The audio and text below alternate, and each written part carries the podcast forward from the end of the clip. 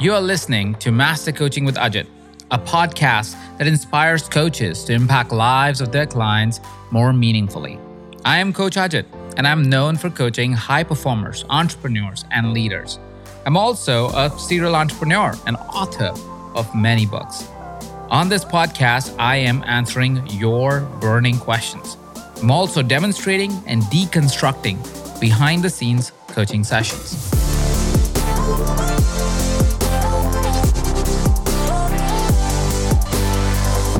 Paul, so good to have you today, and such an interesting topic that uh, I'm curious about. A few months ago, it was the first ever time I brought a common friend of ours, his name is Austin, on the podcast to talk about you know psychedelics overall.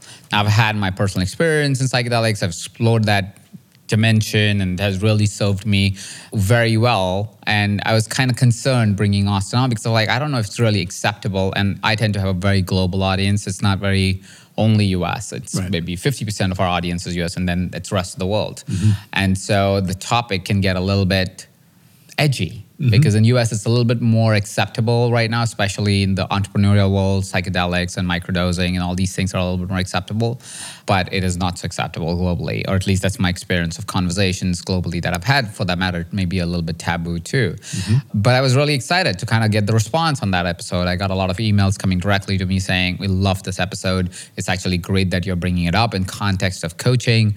Not that everybody's able to facilitate such sessions in coaching, but it's good to have that awareness to be then sent to the right people who are certified or can uh, have the right resources, have the right legal structures to be able to facilitate something like this. So mm-hmm. it piqued my curiosity, and I'm excited to talk to you about this particular topic. Uh-huh. Before we get the party started, give a little bit understanding of why microdosing, where are you coming from, what's the background, how did you get hooked onto this world, and why you think it's so important right now.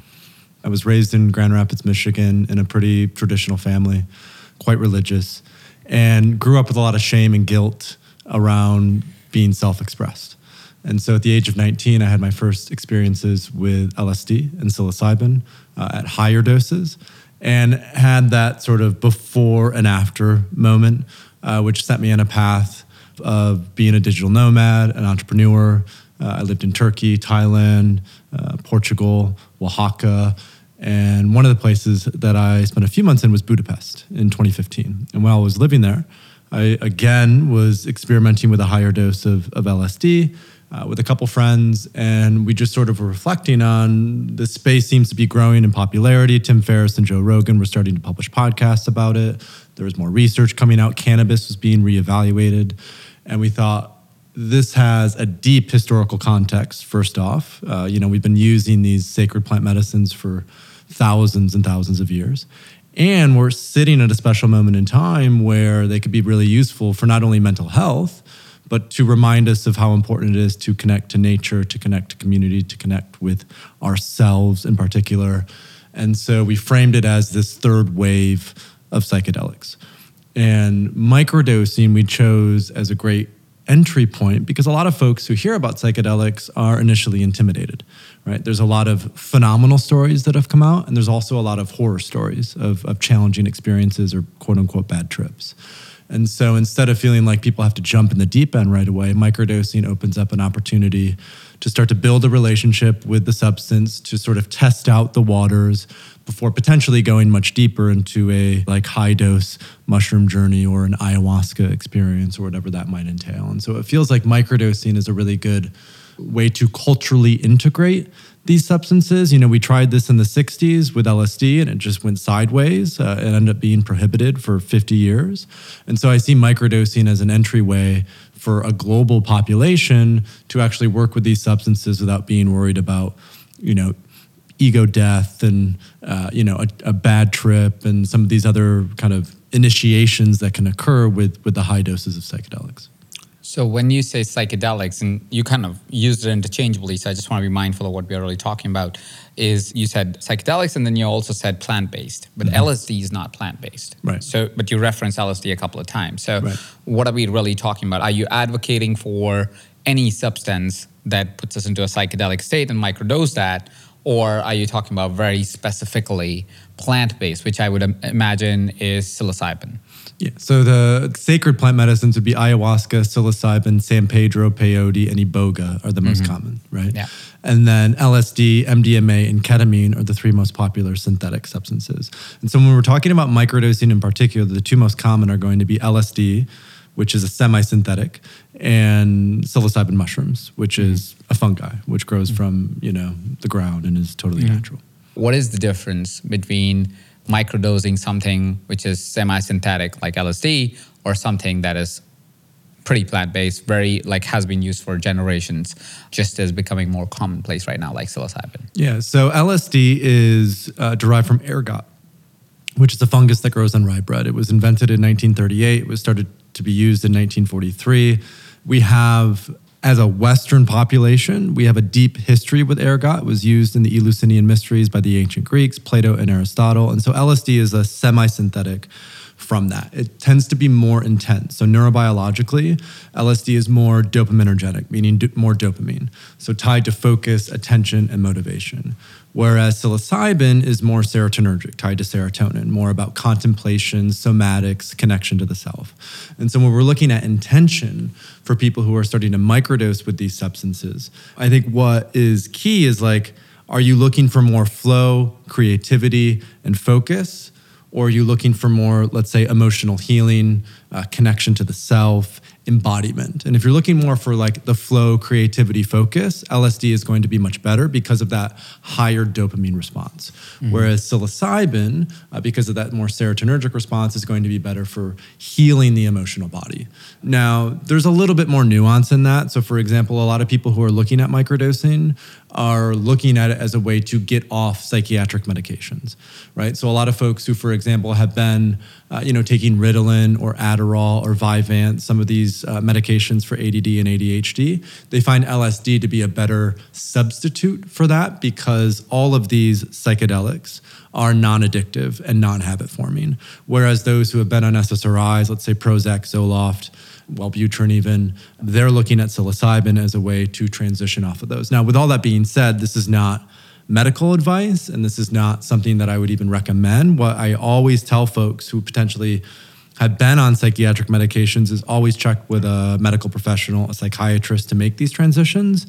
And that just helps to map a little bit more of the territory of who might be interested in these and what's the intention behind using them. When we are talking about microdosing something like LSD, you said it's not habit forming. Does that mean it's also because it is semi-synthetic, mm-hmm. right? So, mm-hmm. or at least that's also something that's new to me. To me, it was completely synthetic. So that's mm-hmm. new information, and because of that, is that harmful to the body over a long period of time? So they've done longitudinal studies from people who have been using LSD from the 50s and 60s up to mm-hmm. now, and they've shown that there's no necessarily negative long term consequences in using LSD for an extended period of time. Now, that's looking more at high doses on an occasional basis. What's interesting about microdosing, just for the listeners, is microdosing is really about a protocol where you're doing this two or three times a week for maybe 30 days to 60 days to 90 days. It's a little bit longer of a time period. So because microdosing is so nascent, And then you stop after 30, 60, or 90. and then you stop, you take a break, you come back to baseline, you assess, and then if you feel like another intention is arising in which it could be beneficial to work with this, then some people will use it. So they'll kind of cycle on and cycle off. Hmm. And I think there's also something here to, to sort of clarify, which is synthetic doesn't necessarily mean bad. Right. And natural doesn't necessarily mean good. There are a lot of natural things that will kill you, and there are a lot of synthetic things that could potentially be helpful. And so, specifically when it comes to LSD and psilocybin, even though LSD is semi synthetic and psilocybin is natural, they have a very similar physiological effect on the brain and the heart. And it looks like overall they're very safe to use. But again, microdosing is new. We know and have research and, and, and sort of data on occasional high dose psychedelic experiences, but we're still learning a lot about microdosing currently. is that the same version or same kind of protocol when you're doing something like psilocybin 30 60 90 days and then go off and then 30 60 90 days and then go off and you must have an intention to want to microdose I think intention generally in life is a really good thing to have because it helps us to focus, right? There's so much chaos going on. Intention brings order. So, with LSD in particular, because of that higher dopamine response that people are experiencing, if it's done too often, it can tend to lead to manic states. Mm-hmm. So, what's really important with LSD is to do it no more than two times per week if someone is going to microdose. So, one day on, two days off, one day on, two days off. Uh, do that for anywhere from 30 to 60 days, assess where you're at, take at least two to three weeks off, and then continue if that's something that you feel compelled to do. With psilocybin, it's a little bit more, it's a little softer, I would say, overall. Mm-hmm. And so the common protocol with psilocybin is one day on, one day off. Mm-hmm. And so that would be three times a week. Similar time frame in terms of 30 to 60 days. And then to take a break to assess baseline. And then if you feel called to continue with it, to continue to do it. So slightly different protocols just because the neurobiological response is different. But overall, it's a similar trajectory in terms of you're committing to a, let's say, a 60 day intention. Uh, you're committing to a protocol that's, you know, in the case of LSD, twice a week, in the case of psilocybin, three times a week. And you're not approaching it like it's going to fix you, right? Mm-hmm. I think mm-hmm. that's a really important nuance to bring because, especially those who live in the States and in the Western world, we've been conditioned to look at pills to fix us right? If I take this, I'll be better. Whereas with microdosing, what we say is microdosing is not a magic pill.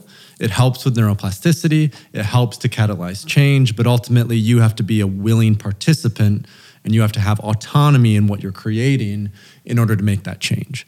And so looking at it more as uh, you know an ally rather than a savior, I think is a really important perspective to bring to working with this because if not, although it's not physiologically addictive, meaning if you just stop microdosing, you're not going to have withdrawals or headaches or things like you would with caffeine or SSRIs or other things like that. It can be psychologically addictive. Like anything can be psychologically addictive. So if someone is working with microdosing and they're like, oh, the only reason I'm getting better is because I'm taking LSD or because I'm taking psilocybin, they're giving their power up to that substance. Mm-hmm. Whereas it's better to look at it, oh, like I am now really being healed in such a way and I have an ally that can help me, but it's still my full responsibility to actually make the changes in my life that are going to be transformative. Because we are talking about things like LSD, mm-hmm. and from what I know, they are illegal Correct. in the United States and I think globally, Correct. really, at this point. Is the microdosing part, can you even legally do this?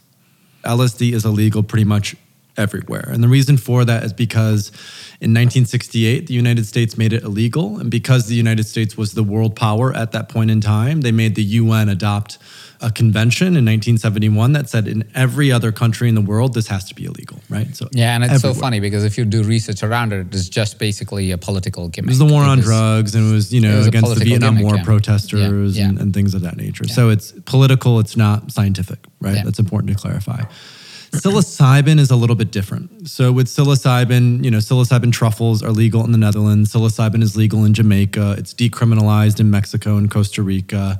And now in the United States, Colorado has legalized psilocybin mushrooms. Oregon has legalized psilocybin mushrooms.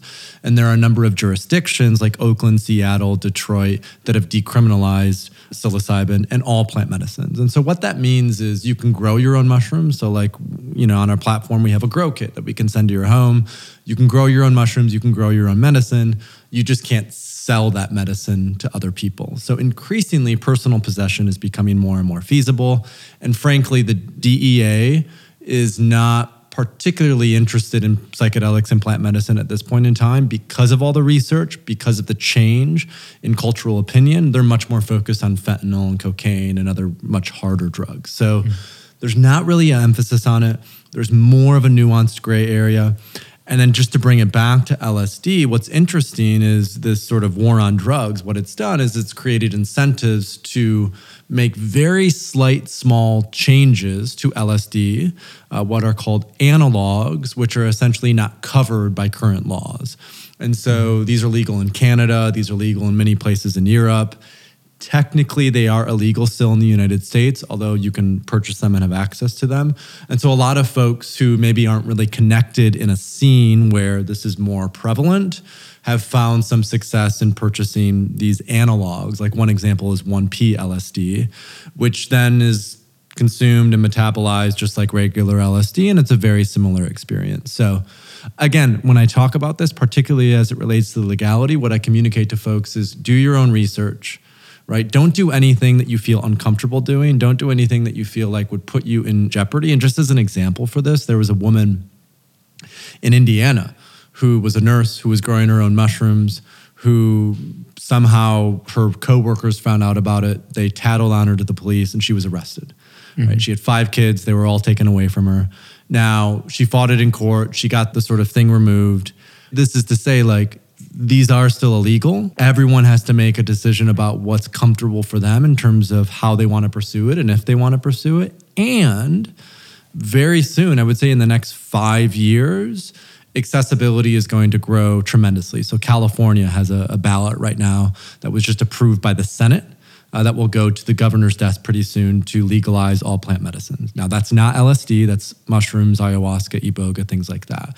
MDMA, uh, which I believe you talked about in your last episode with Austin, will be likely be approved to treat PTSD and approved by the FDA in 2024. So accessibility is happening rapidly, but still in our current landscape, there are risks. These are largely illegal, and people really need to do their own research and feel into what they feel comfortable uh, doing uh, so they don't put themselves or their families or their livelihoods at risk. Beautiful. And I do feel I don't have exposure to microdosing LSD at all, really, but I do have exposure to microdosing on psilocybin, and it is definitely like you kind of addressed, and I never saw it that way, and I didn't even know that you can microdose LSD to be very honest. But what you said when you were talking about psilocybin is so interesting, especially for people in my field, if you have access to it and if you're comfortable with it, of course, is because it kind of opens up your emotional body a lot more. Like mm-hmm. you kind of are able to process things that otherwise may feel difficult to process in your conscious state. Mm-hmm. I don't know exactly the scientific and the mechanics of why it happens, mm-hmm. but experientially,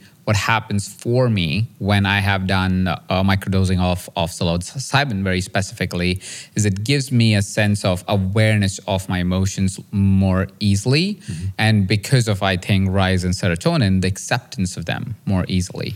To just let them be a part of me, which allows me to be able to communicate much more easily in capacity of really being, you know, like, okay, we can really talk about anything, which has helped me tremendously with my social anxiety, right. which sometimes still is present to me, especially mm-hmm. in a large setting. I feel very mm-hmm. comfortable in small settings. I feel very easy there. But when I am at events and seminars, my emotional body kind of shuts down a little bit. It's a little uh, it kind of right? feels yeah. overwhelming. It yeah. feels a little, not that anybody's judging me, but my story is that I'm being judged uh, also because of sometimes the position I hold in that room or, and so forth. So I kind of shut down a little bit in that container sometimes.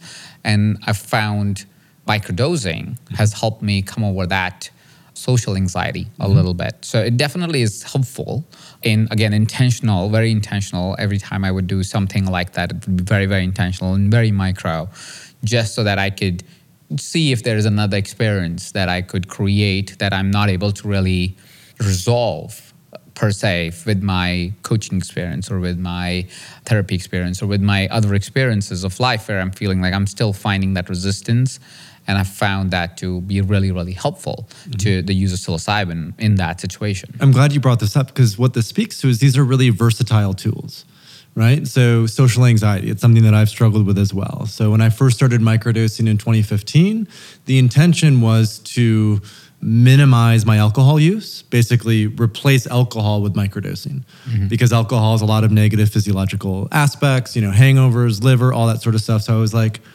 Oh, it's interesting. Microdosing, and mine was with LSD at that point in time. Microdosing LSD helps me just to be more extroverted. It helps me be less in my head. It helps me to be more present. You know, I don't necessarily need to, you know, drink a beer or a cocktail or something like that in order to really let go and, and just be present. And so that was my first opening introduction to it. And this sort of speaks to like drugs generally, right? We as humans, whether it's caffeine, whether it's alcohol, whether it's tobacco, whether it's psychedelics, right? We sort of have this natural intuition to want to alter our consciousness. And so when we're looking at tools that can help with that, I find things like psilocybin and LSD in particular because they don't have the same uh, context as ayahuasca, right? We're not going to like microdose ayahuasca and go to a social event, right? That's mm-hmm. very intentional. That's very ceremonial. That's very that. But LSD and psilocybin, they're very versatile in that, oh, you have this intention, it can help you and support you in that process. You know, the other thing that was really helpful for me is in 2018, I was struggling with overwhelm. I was living in New York City at the time. It was really stressful on my emotional body. You know, there's just so much going on there that I just had to like repress a lot of my emotions. And so I started seeing a therapist. And she was like, Hey, Paul, why don't you just take a microdose of psilocybin before coming into therapy once a week? So, what I would do is I would take 200 milligrams of psilocybin. And what I noticed is in that therapeutic process, it was much easier to access these difficult emotions like sadness, anger, grief, shame that normally I would keep you know below the surface and all of a sudden it was like oh i'm working with this therapist that i trust who is phenomenal. I'm working with a medicine that's an ally that's opening me to be more in touch with my feelings. And that catharsis i think that catharsis then allows us to feel more present more connected and more available which in a way rewires our entire self to feel more at home. Because i think at the end of the day right? Like the reason I have and continue to work with psychedelics and plant medicine is because they help me to come home to myself. They help me to be present with everything that is and not feel like I need to shut down or prohibit or cut off aspects of who I am to fit in, to be validated, to be loved. And so I think that coming home, whether it's with microdosing or higher dosing, that feeling comfortable in my own skin psychedelics and, and plant medicine have, have helped tremendously with that. Like I said, it, it definitely has helped me as well to to get past that. So one of the intentions that somebody who's listening to this podcast or this conversation could have is if they are struggling with certain scenarios like accessing their emotions or being in touch with them or finding their emotions to be restrictive is not the right word, but feel like that they take so much dominance in their life that they're not able to process it. Mm-hmm. Hopefully that makes sense. But that could be done by the use of some microdosing mm-hmm. elements like psilocybin, or psilocybin seems like something that would work in that scenario. And what mm-hmm. I've also found, and some of my friends have experimented with this as well, and they have found it to be really powerful, especially for individuals that are very much in their head. Like mm-hmm. I've spoken to a lot of my friends that are very much in their head, high performers, you know, people who are making big waves in the world find it really hard to hold a regular conversation now because mm-hmm. they're so passionate about what they do, including myself. It's really hard for me sometimes to have just a normal conversation. Right. Uh, it's not because it's hard for me. It's just I sometimes I'm like so full of my vision of life and vision of what I'm creating that it becomes hard to have the play of a regular conversation, right. like which just talks about, you know, the pool or whatever it is. Right. But it is important because that's how your brain relaxes and doesn't have to like think about these complex ideas at all times. It can just be.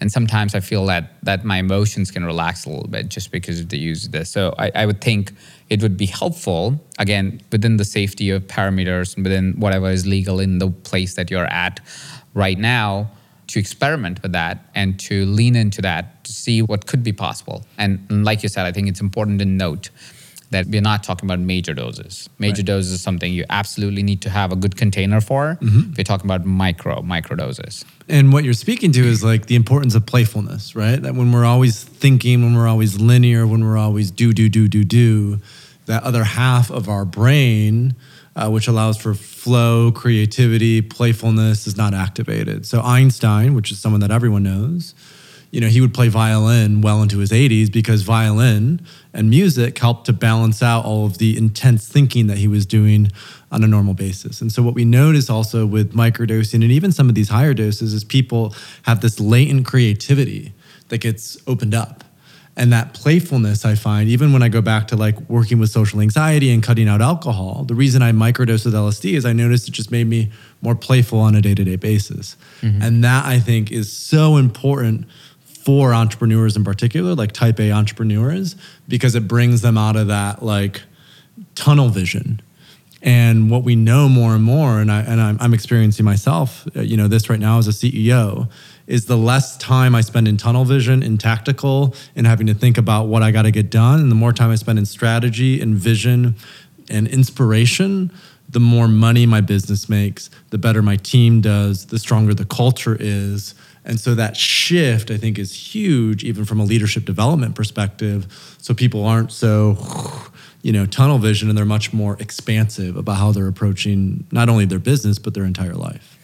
Absolutely. And so true. Not directly correlated to microdosing, but what I've found is every single time a founder, and I work with a lot of entrepreneurs, a lot of companies have in the past and still do, to some companies now, not a lot at this point, but most companies that I work with, the hardest battle is for the entrepreneur to get out of the business for a hot minute right. Because they're so in it that it actually restricts the growth of the business because they think they got it, but because they're all in their head and not in actual understanding of what's actually working, what's not actually working, because you need to have the play and creativity to look beyond the focus that you have. It's like, oh, I'm working on this product, and that becomes the focus of everybody because it's your focus and you can drive everybody's focus. So effectively, that's why you're the visionary of the company, but you just forget that there's all of this that is available and that's actually what your clients sometimes want and need and maybe also fuels you a lot more but because you got stuck strategically to an idea mm-hmm. you're so focused on it that you're working on the wrong thing because right. you're not letting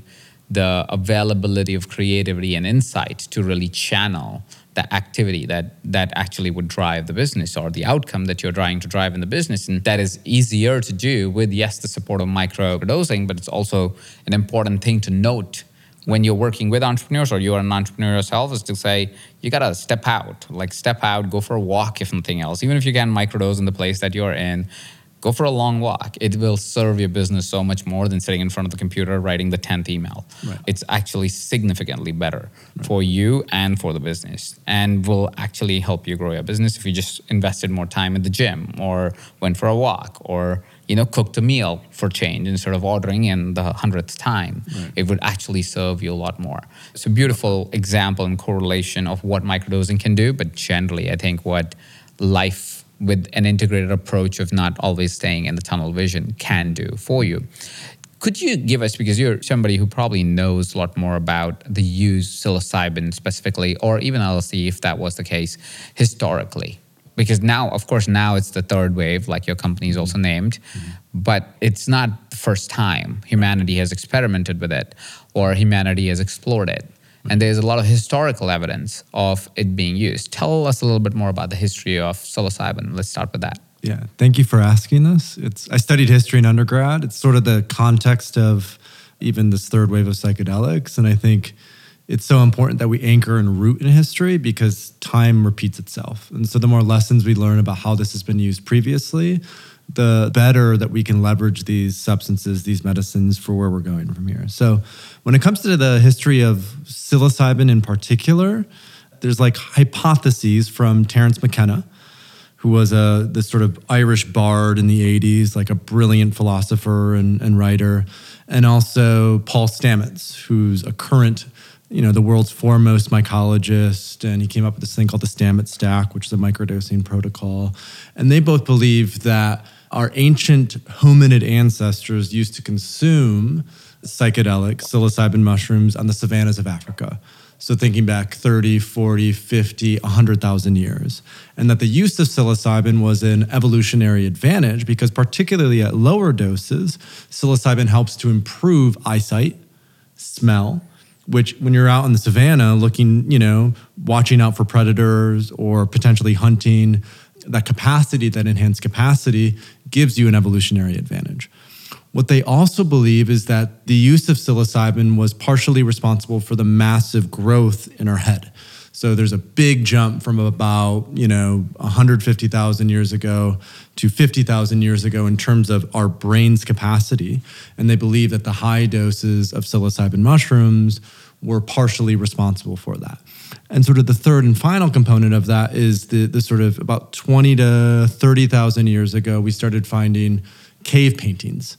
And so we also believe that uh, psilocybin could have been helpful for sort of the introduction of religion and spirituality as a concept in the evolution of human consciousness. Now, a lot of that is speculative, and I want to preface it because I think it's important that it's emphasized that it's speculative. What is not speculative is a few different uses of psilocybin. It's not LSD, but it's it's sort of what LSD came from, ergot, in the ancient world. And I'll talk about two examples in particular. One is a substance called soma, which was written about in the Bhagavad Gita and the Upanishads. And they believe that soma was a brew that was made from psilocybin mushrooms that the ancient Vedics used, you know, four to 5,000 years ago as a way to connect with God, source, oneness, spirituality, right? So there's a deep, rich lineage with psilocybin in that lens. When it comes to ergot, which is what LSD is made from, I hinted at this already, but um, and there's a phenomenal book about this called The Immortality Key, which I would recommend putting in the show notes and listeners can check out. Ergot was used to make a beverage called kykeon. And kykeon was drank as part of these Eleusinian mysteries. And there's evidence that traces that back to about Mm, 20, mm, 2,500 to 3,000 years ago, so pre Socratic ancient Greece. And there's evidence that Plato and Aristotle, as well as many other influential Greek thinkers, participated in these Eleusinian mysteries. And that as part of these Eleusinian mysteries, they drank this beverage called kykeon, that it opened up this sort of psychedelic and mystical landscape. And the key with these mysteries is that you could not talk about them.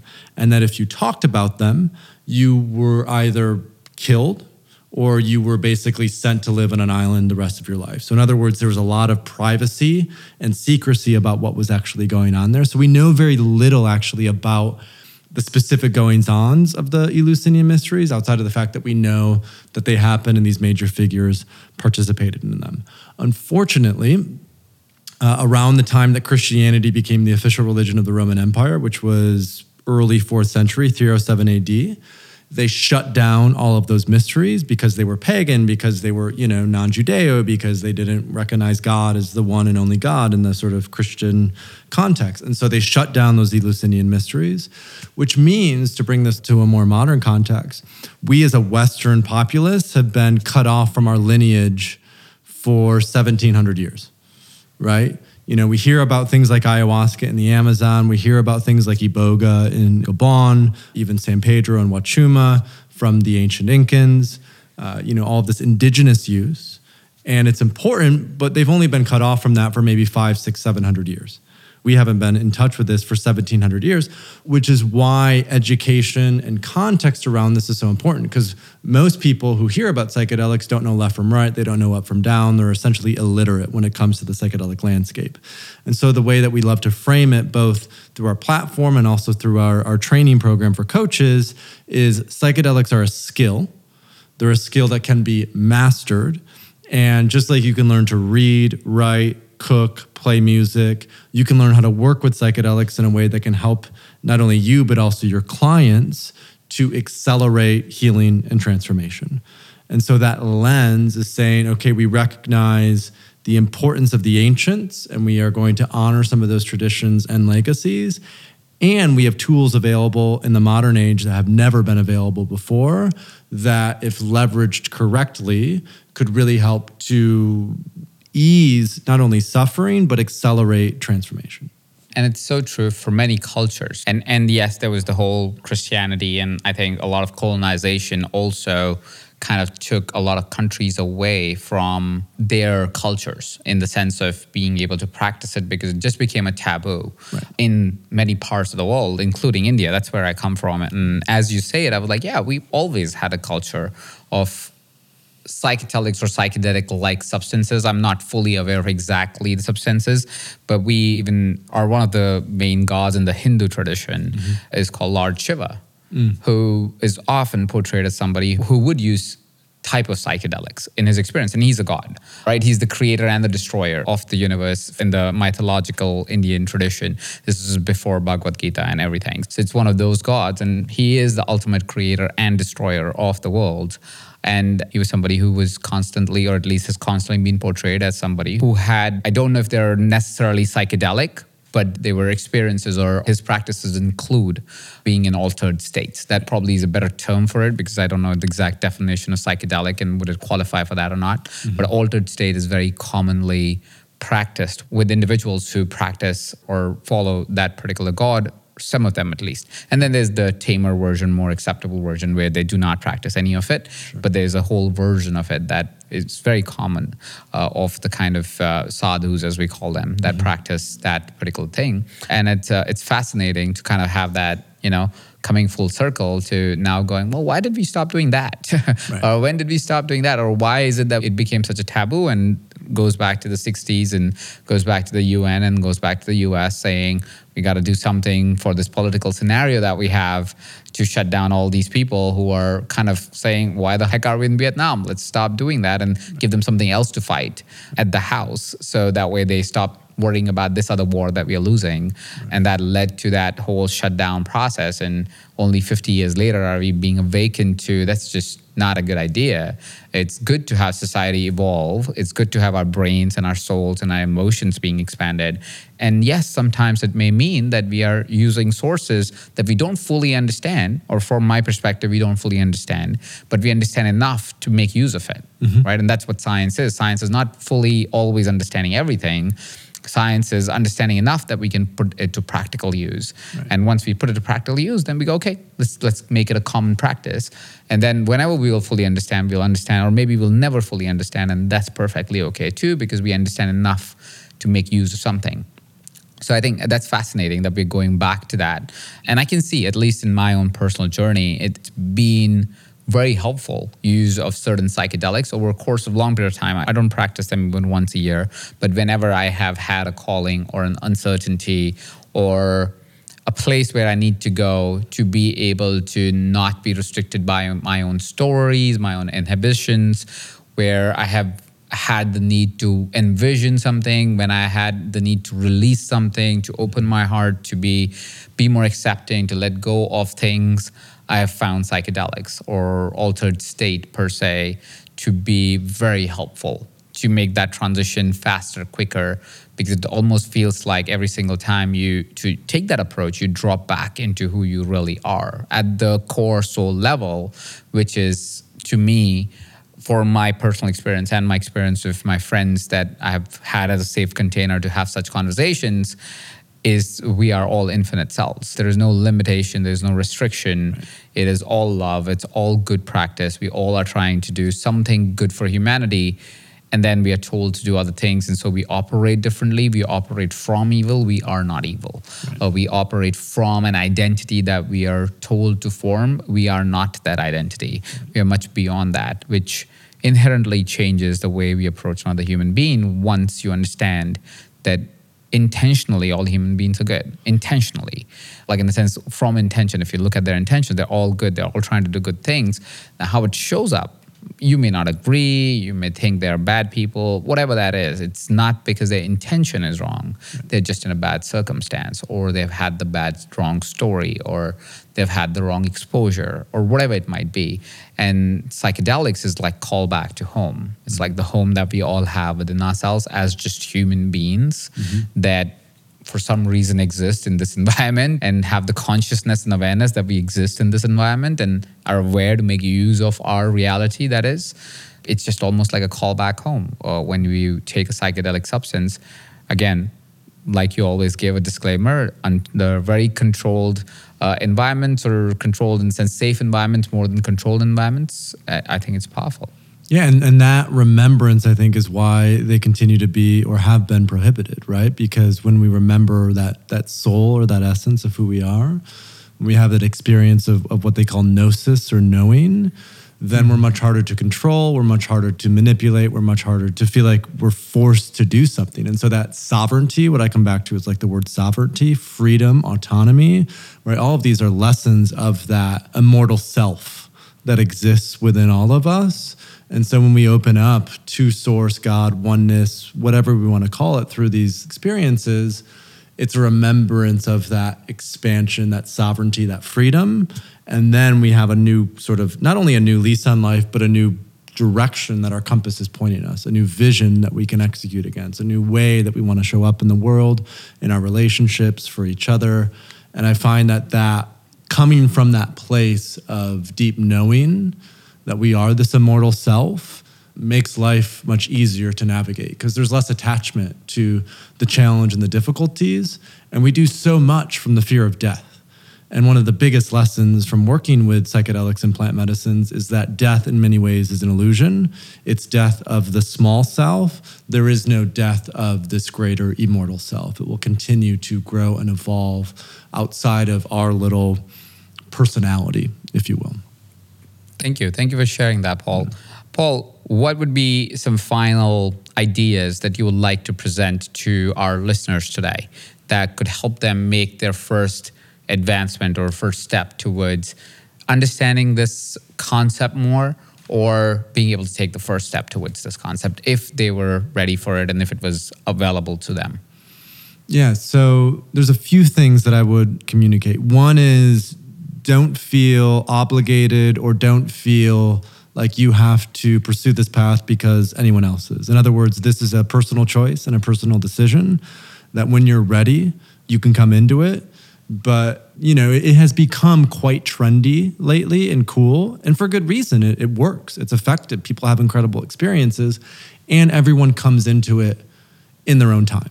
So i think that's just important to emphasize is like come into this in your own time when you're ready don't feel like it's an obligation or you're being forced in any way to have to do it i think the second thing is when that choice is made to find a coach a guide a therapist a practitioner now this is somewhat relevant for microdosing, especially for those who are brand new. Like we train a lot of microdosing coaches to help with intention, protocols, preparation, things like that.